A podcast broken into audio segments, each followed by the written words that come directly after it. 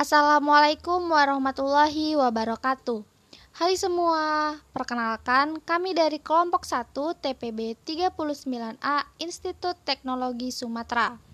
Pada kesempatan kali ini, kami akan melakukan tugas research based learning dan mengambil tema penerapan hukum Bernoulli pada pompa galon elektrik.